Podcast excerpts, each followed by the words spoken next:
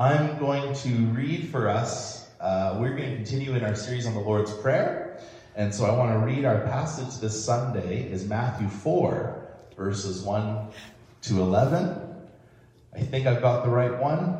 We had some talk about just which one to do. So we're going to do Matthew 4, verses 1 to 11. If you have a Bible with you, you can follow along. This is Matthew 4, 1 to 11. Jesus was led up by the Spirit into the wilderness to be tempted by the devil. And after fasting 40 days and 40 nights, he was hungry. And the tempter came and said to him, If you are the Son of God, command these stones to become loaves of bread. But he answered, It is written, Man shall not live by bread alone, but by every word that comes from the mouth of God. Then the devil took him to the holy city and set him on the pinnacle of the temple, and said to him, If you are the Son of God, throw yourself down, for it is written, He will command His angels concerning you, and on their hands they will bear you up, lest you strike your foot against the stone. Jesus said to him, Again it is written, You shall not put the Lord your God to the test. Again, the devil took him to a very high mountain showed him all the kingdoms of the world and their glory. And he said to him, All these I will give to you if you will fall down and worship me. Then Jesus said to him, Begone, Satan, for it is written, You shall worship the Lord your God, and him only shall you serve. Then the devil left him, and behold, angels came and were ministering to him. Let's just pray before we look at the, the, word this morning. Father, we thank you again for your goodness and for your faithfulness and your love towards us. Lord, we thank you that you are with us in the midst of difficulties, in the midst of temptation, in the midst of trials in our lives. And we are aware this morning of this pandemic. Lord, again, we give it to you. We pray that you would give wisdom to all those that are seeking to give leadership to find a cure.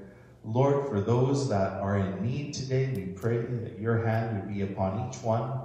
And Lord, may you remind us this morning as we open your word of uh, your presence with us, that you are not distant from us, uh, that you are very near. We bless your name this morning, Jesus. Would you open our hearts, we pray, in your name. Amen. Amen. We're good? So far. Right on. So far, so good.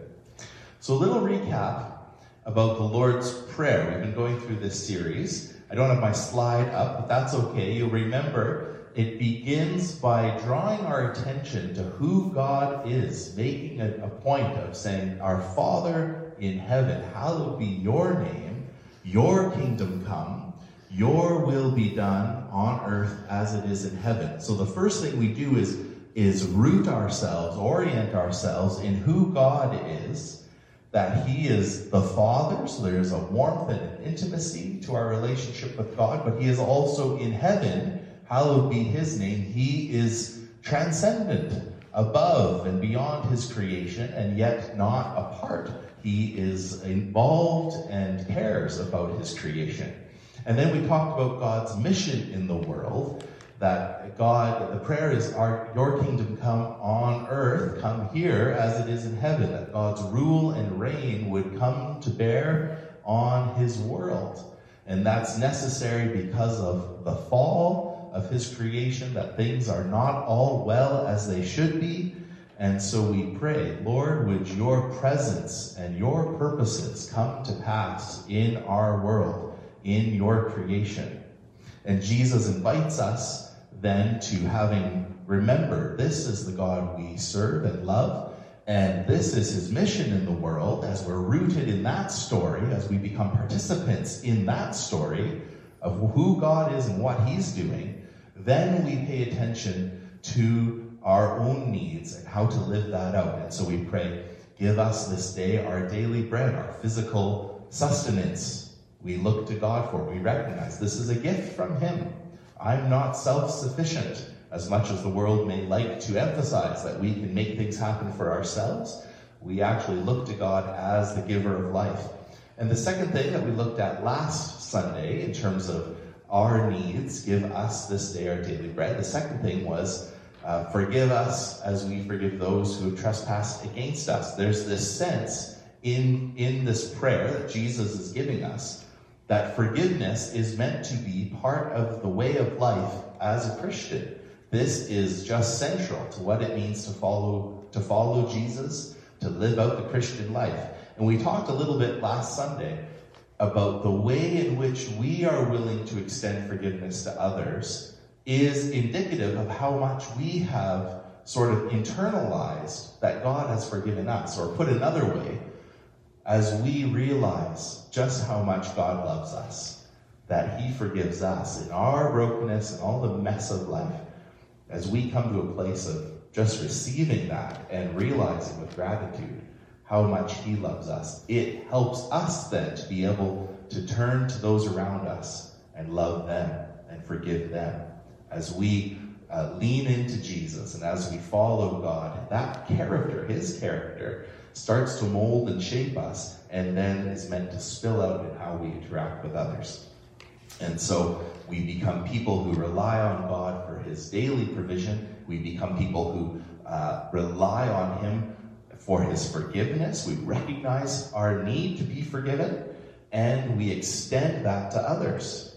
And so today, we are at lead us not into temptation, but deliver us from evil. And that's why we read this passage from Matthew 4. Jesus is telling us something really important. It's worth, worth noting that as we seek to follow God, as we pursue the kingdom of God and live into that, as we let His story shape our lives and shape our thoughts and actions, as we look to God for the source of our provision, our daily bread, as we practice forgiveness, we can expect that there will be some resistance and temptation along the way. We can expect a measure, you can expect a measure of resistance to trying to follow Jesus. You can expect a measure of temptation from the enemy not to follow Jesus. And as you seek to follow him, as you give him your life, you will face hardship. Disciples will face hardship. So, what does that mean? Does it mean that God sort of plans for me to enter into temptation, that he's sort of, you know, conniving little, little sort of tricks or little ploys to kind of get me? Is it kind of this weird divine game? Uh, no, I would say. No, it's not that. In fact, I would say the answer to how this works, we should look to the life of Jesus. We should look at how temptation happens in Jesus' life to help us understand what this means, help us unpack it. So, where is Jesus led into temptation himself and delivered from evil or delivered from the evil one? What test did he endure? And I've already given it away because we read it already, but we are looking at the desert. He's also tested, I mean, he's tested at multiple points, but this is kind of the big one at the beginning. He's tested again later at the garden, but I would say that is much more between Jesus and the Father than it is between Jesus and and Satan. Um, but regardless, we have these intense moments in Jesus' life of, of trial, of difficulty, where he is in prayer, where he is uh, leaning on the Father for help. And we get one, the, the, the Bible uh, sort of emphasizes this one at the beginning at the desert and one at the end in the garden, right before the crucifixion. But I want to focus on the desert. What do we know about Jesus' experience of temptation and how can we apply that to our lives? The first thing, perhaps, to note in Matthew 4, verse 1, is that this might seem uncomfortable. Jesus is led by the Spirit into the wilderness to be tempted by the devil. So the Spirit of God actually propels Jesus into a season of testing so there's this sense that God is allowing it. It has, it has a purpose and a place in Jesus' ministry. God allows circumstances in our lives that actually test us, that test our character, And I, as I was thinking on this, I was thinking, like, how true is that for us right now in some ways, right? That as we are in this season, this period with this pandemic, um, it is a testing season in many ways.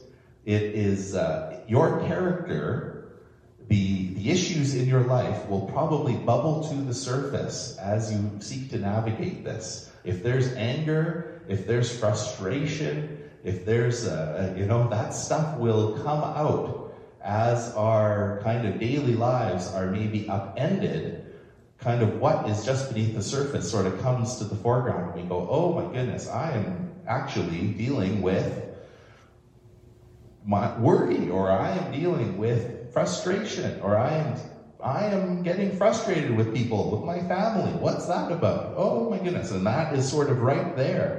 And so God allows moments in our lives where our character, um, that is often kind of tucked away, we don't often reflect on that, but it, it kind of comes to the surface, and now we are dealing with it. We're recognizing our own brokenness, perhaps. So I just wanted to ask, you know, how are you grappling with this season? Uh, the self isolation, you know, what bubbles to the surface, perhaps? But let's look at Jesus' life again. What exactly is being tested while he's in the desert? It's all about his loyalty and his allegiance to the Father. Does this difficulty in his life, the, the question is this does it cause him to turn from God and to focus only on himself? Or will he remain faithful to his mission? So these temptations are sort of, they're sort of diabolical attempts to subvert God's plan, God's plan for human redemption. And so testing Jesus, hoping Jesus will fall into sin, will disqualify him from being a sinless Savior. So that's what's on the line here. So the devil's temptation is all about Jesus' character. The first thing he tempts him with is uh, regarding the bread, the food. You must be hungry, Jesus. Why don't you use your divine power as God to transform the rocks into bread? It's kind of the question underneath that is will you will you use your divinity to make life easier for yourself? Or will you truly be God with us in flesh, the human one? God among us? Or will you sort of cheat and, and do something to make it easier for yourself? And Jesus says, Man shall not live by bread alone, but by every word that comes from the mouth of God. Jesus says, My sustenance, as much as I'm hungry, is actually rooted in God and who He is. The second question, the, the temptation that the devil opposes to Jesus, is he takes him up on the temple, uh, up on the up on the wall, the pinnacle of the temple. I think I read somewhere this is quite a high point you know, this is life threatening. And he says, Why don't you throw yourself down and get your angels to catch you? And, uh, you know, it will be quite a display. People will see. They'll have to believe you're something. You're God. If you really pull that off, it will be quite a show. And, uh, you know, look at what you will, you will gain for yourself if you do this. And what Satan is doing here is actually He's actually manipulating Psalm 91 a little bit to say, why don't you put yourself in a dangerous circumstance and make God pull through for you by being negligent? Why don't you be supernaturally saved and gain followers based on the dramatics of this event instead of, and what's at stake, instead of the sacrifice on the cross? Jesus, why don't you make it about, you know, how many followers you can get based on this very dramatic moment instead of who will be willing to lay down their lives and come to the cross? The third question that, uh, and of course, Jesus says, no, I'm not going to do it. So Satan then takes him up to a very high mountain Notice we're kind of going higher and higher as we go, right? Takes him to a very high mountain and shows him all the kingdoms of the world and their glory, which is which is already Jesus is already king, right, of these nations. and he will be, especially as he reconciles all things to himself through the cross and the resurrection. But here Satan is tempting him by to become the king by a false means. Right? He says, All these I will give to you if you fall down and worship me. And the idea is, Jesus, you can be king without the cross. You don't have to endure the cross. And the last temptation then is to exchange Jesus' love and relationship with the Father for a worship of Satan. And Jesus resists all of these. How does he do it? He does it by standing firm on God's word. He knows the Bible well, and he knows when it's being misused, when it's being misinterpreted. And that's really important. It's one thing to know the word of God, to have a habit of being in it, of reading it, of praying it. It's another thing to uh, let it, you know, kind of seep in it in such a way that you almost gain this sense of this is not quite right how this might be used here. And I think it's, you know, it's worth noting the devil is tempting Jesus by manipulating God's word. It's something that sounds truthful when taken out of context. And we need to be wary of that as well, to not just pull an idea or a verse out of the Bible and say, well, the Bible says this. That's actually what Satan does here. So we need to be a little bit cautious. But to say instead, well, what is the overall message, right? I can pull a verse out and make it say something contrary to the overall theme and message of the Bible. And Jesus knows the word well enough to catch that. And there's a, an encouragement for us as well to not just read the Bible to read the Bible's sake, but to let it, uh, you know, to soak in it, to let it so permeate our hearts and our lives, and to depend on the guidance of the Holy Spirit that when we encounter things that maybe seem good, um, but are just a twist on the truth, we can, you know, by the grace of God, kind of go, something smells off about that. and with, you know, the good help of others, navigate those issues. What's interesting is, is Jesus here in the wilderness is almost like he's reenacting Israel's story, Israel's wilderness wanderings, right? And he quotes to, um, to the temptations of Satan, he's quoting Deuteronomy back to him, which is so fitting as Israel, right? Deuteronomy would have been just fresh in their minds at that time. And so Jesus is setting overall, the point is this Jesus is setting an example that when we face temptation, because we will, it is important for us to know the Word of God, to have a habit of living in the Word of God, so that when temptation comes, we are quick to respond and to know the truth, to be able to kind of discern what's true and what's not. Jesus is tempted in how he will bring about the kingdom. Will it be through power and dominance and manipulating people's uh, expectations? Or will it be through an act of self sacrificial love for his enemies and for sinners, for you and me? And that gets right to the heart of God, right to the message of the cross that God is willing to endure an intense hardship, the greatest hardship, to come and to rescue you and me from our sin and welcome us into eternal life. And he calls all of us who follow him to repent and believe. That means to turn away from our sin and put our faith in him to become adopted into God's family.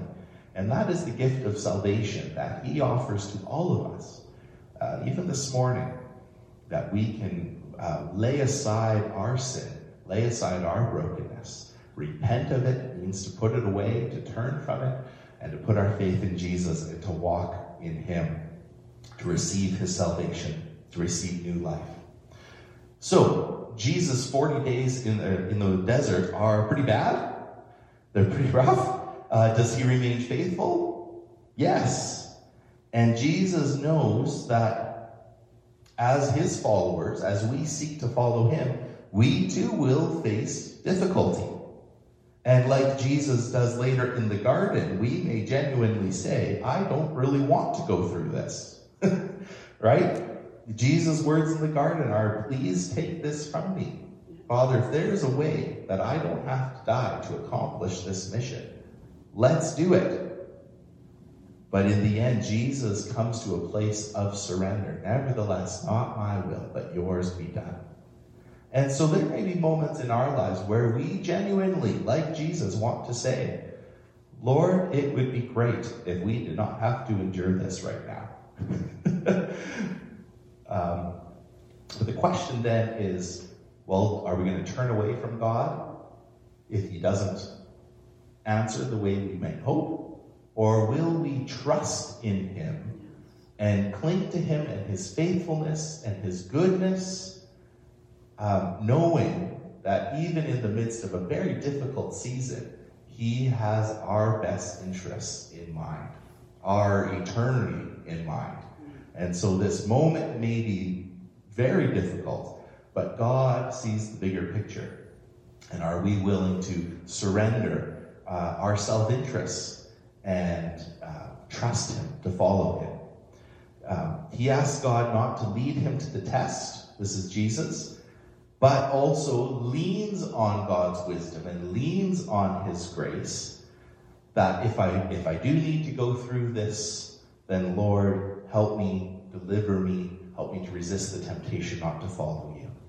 And so the evil in the desert uh, is a temptation that Jesus faces to question God's goodness. And Jesus rejects the temptation. He trusts that God will provide daily bread and life, and that if the Father is going to lead him into a trial, that the Father will also deliver him out of it.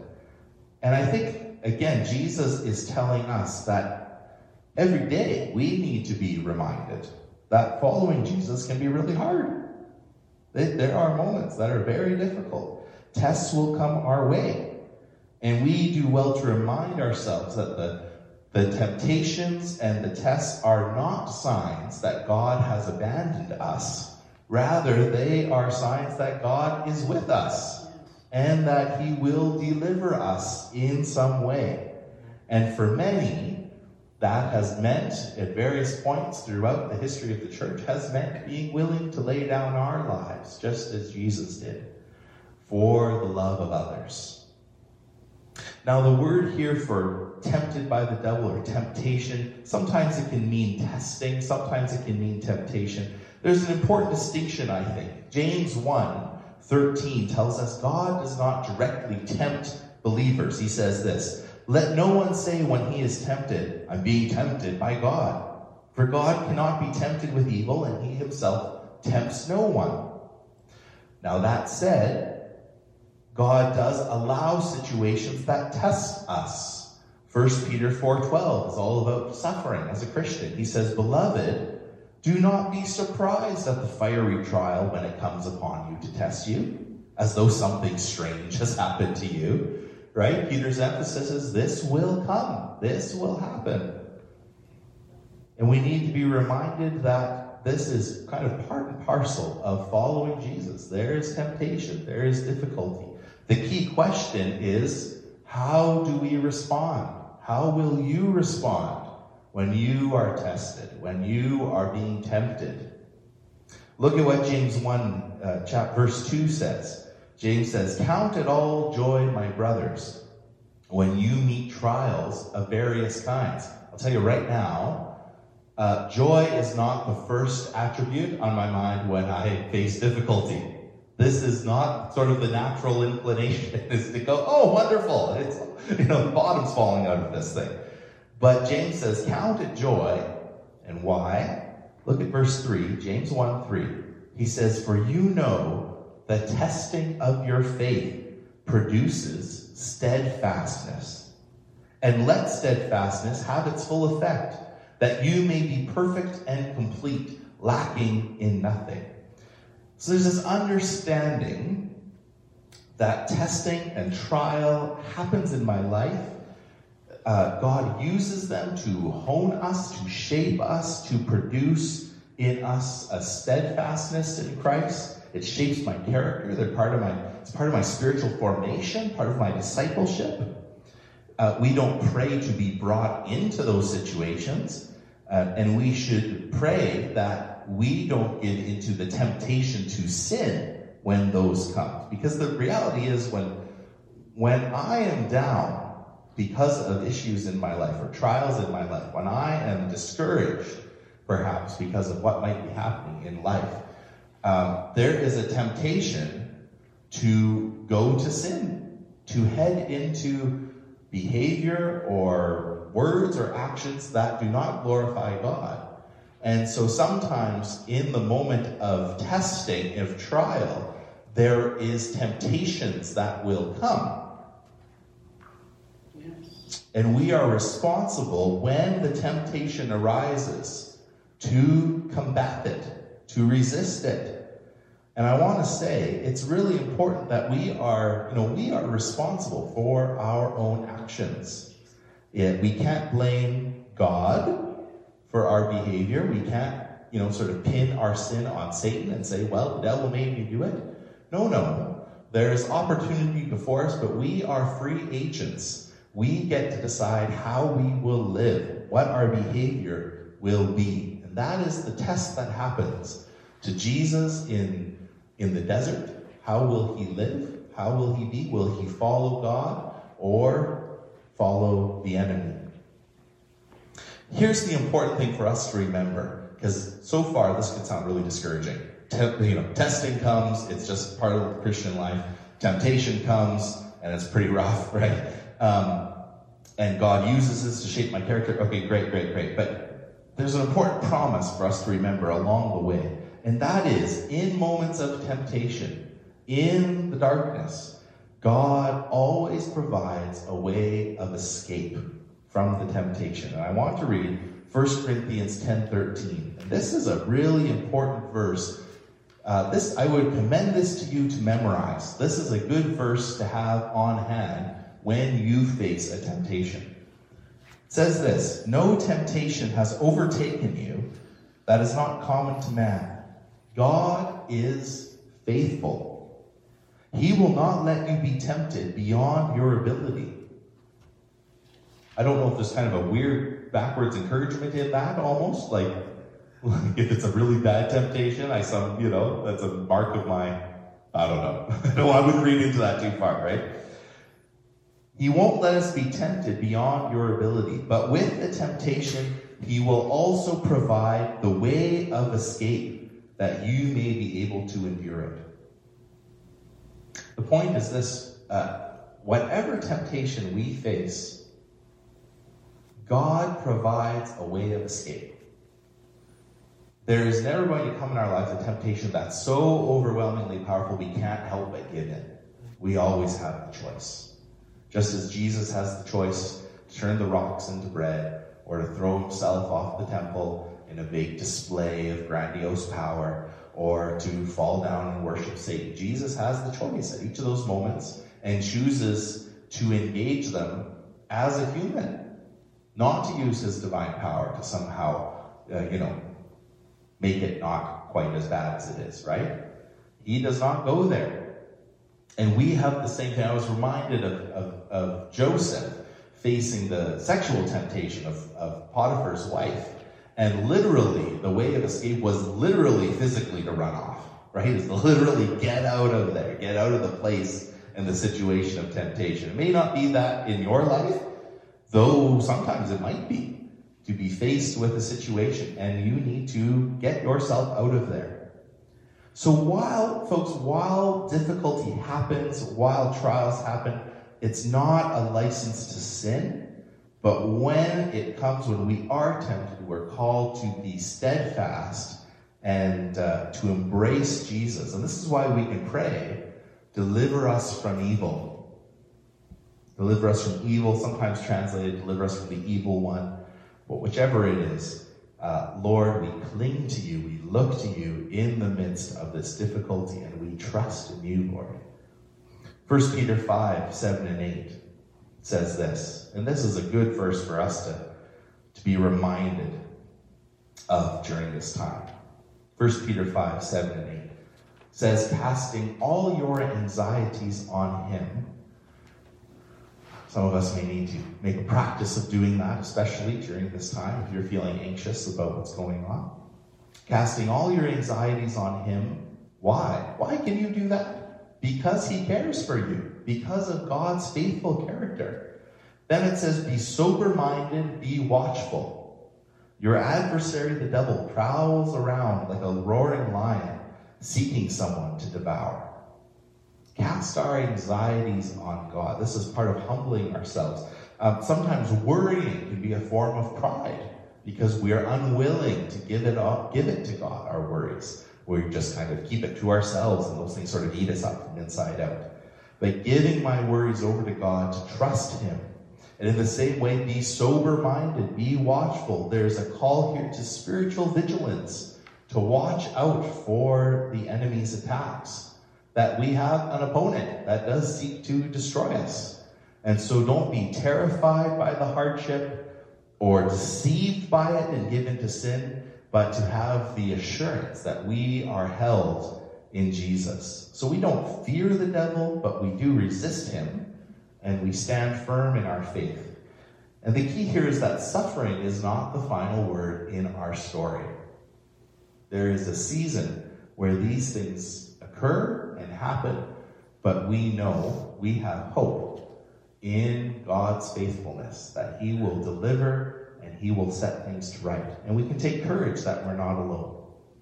1 Peter 5:10 puts it this way: After you have suffered a little while, the God of all grace, who has called you to his eternal glory in Christ, will himself restore, confirm, strengthen, and establish you. Don't know about you, but there are days where I could use some restoring, confirming, strengthening, and establishing. And so we look to God who provides for us during difficulty and to his promise that he will look after us. The best protection against sin and against temptation during trials is to turn to God to depend on His, His care, His goodness, and to pray that He will lead us into paths of righteousness. So we can trust, folks, that trials will come, uh, they'll continue to come. Jesus says, expect some resistance as you seek to live out your Christian life. But know that as this happens, you can trust God. You can rest in Him. And you can always resist temptation when it comes. We live in particularly sort of troubled time. This uh, pandemic is is new to me. I've never seen anything like this, and I know probably none of you have anything quite like this. Um, I, I, made a video on, I think it was on Friday, Thursday, with a, a quote from C.S. Lewis, and Lewis's point is uh, that even when we face the challenges of our time, first he says, let's not get overly consumed as though this time is so much worse than other times. He says it's already remaining human, doing the basic human things, praying, looking after our kids, planting gardens, uh, uh, caring for our neighbors. Let's continue to be human. And that's an important encouragement for us we need to remember, even as we self isolate and do the social distancing and all of that, to remain human, to love each other, to be present to each other. So we live in troubled times, but I would say. Connect. There we go. We're back? Yep. Apparently we're back. there we go.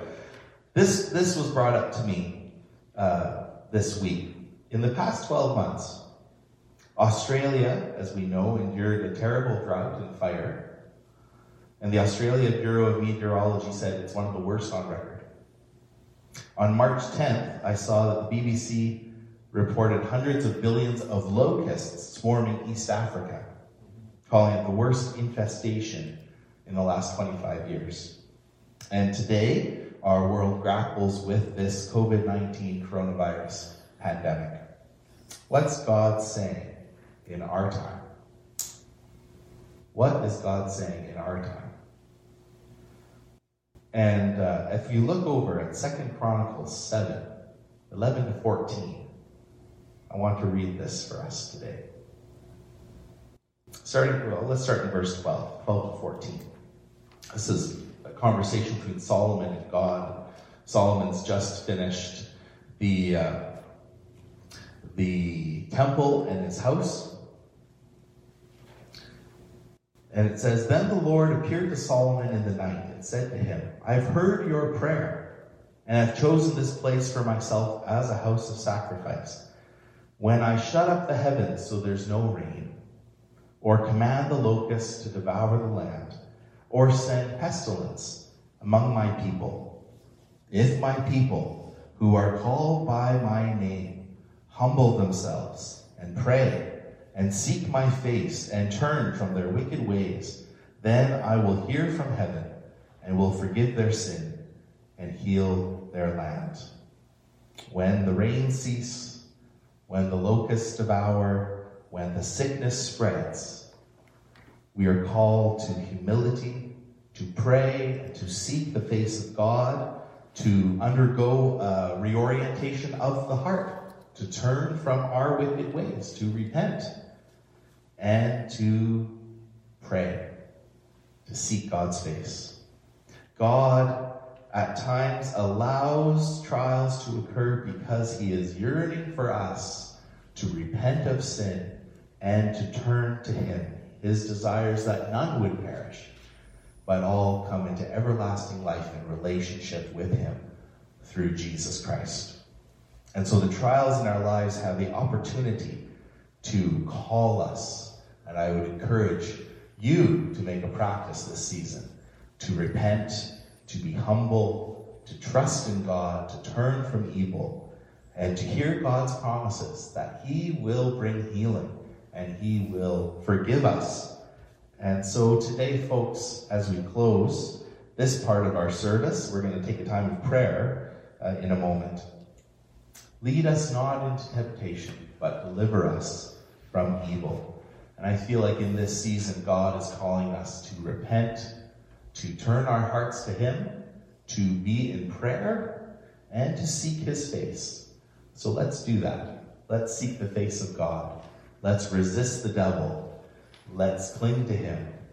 And let's join together in prayer.